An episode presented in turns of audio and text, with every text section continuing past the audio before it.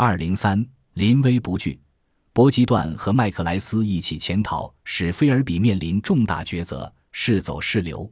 他首先考虑了两件事，一是拆掉藏在房间里的秘密设备，二是了解联邦调查局的态度，因为谍涉及到逃跑的具体安排。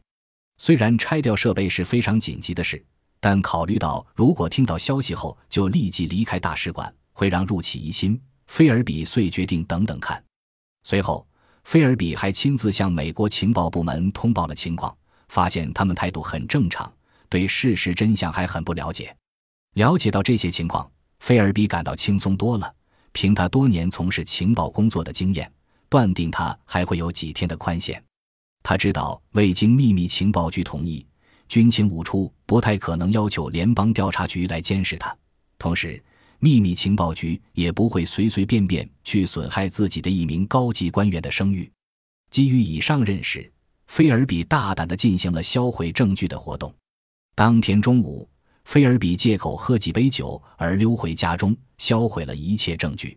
最后，他做出了一个大胆的决定，不动声色地留下来。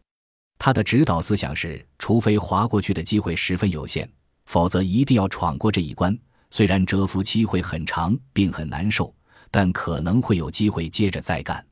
菲尔比已经爱上这一行，无法脱身了。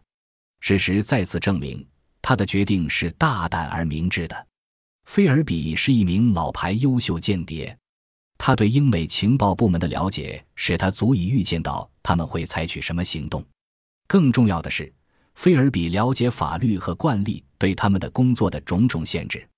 很明显，由于某种原因，伦敦肯定有许多人非常希望看到菲尔比清白无辜，他们将会有助于消除对菲尔比的怀疑，因为他们都同菲尔比说过不该说的话。菲尔比担忧的是他同伯吉斯的关系。伯吉斯是最早介绍菲尔比进情报机关的人之一，但他已经想好用负责招募的麦克瑟小姐做挡箭牌。真正困难的问题是要对他和伯吉斯的亲密关系进行辩解。他们的爱好不同，学术兴趣也不是样，共同朋友很少，能把他们联系在一起的东西只有政治，这一点菲尔比的尽力抹掉。地理情况帮了菲尔比的忙，他们俩很少在一个地方，在华盛顿一起待的时间也不长。菲尔比对此的解释是，如果他跟伯吉斯之间有极端秘密的事情还公开表现关系密切，那他岂非是一个十足的傻瓜。菲尔比还尽力将一些人所共知的事情都编在一起，推断是军事五处的错误造成了麦克莱恩的潜逃。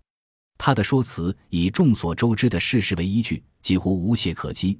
麦克莱恩富于经验，他很快发现自己不能接触秘密文件并被跟踪，正苦于无法与苏联人联系之际，老同志伯吉斯回国了。他通过伯吉斯做好了潜逃的一切准备。由于伯吉斯的前程已经完结，所以他们一同潜逃。在审查了菲尔比的经历之后，他被召回伦敦接受讯问。菲尔比沉着冷静，巧妙应付，结果换了一次又一次审讯官员，没有人能从菲尔比口中撬出任何有价值的东西。当报界发现之后，大肆渲染，妄加评论。菲尔比巧妙地使舆论界倒向自己一边，并迫使英国政府在议会声明，没有证据说明菲尔比背叛了英国利益。虽然由于伯吉斯的关系，菲尔比被迫离职，但这个结局对任何人来说都是很不容易的事情。从这个意义上来说，菲尔比获得了胜利。本集播放完毕，感谢您的收听，喜欢请订阅加关注，主页有更多精彩内容。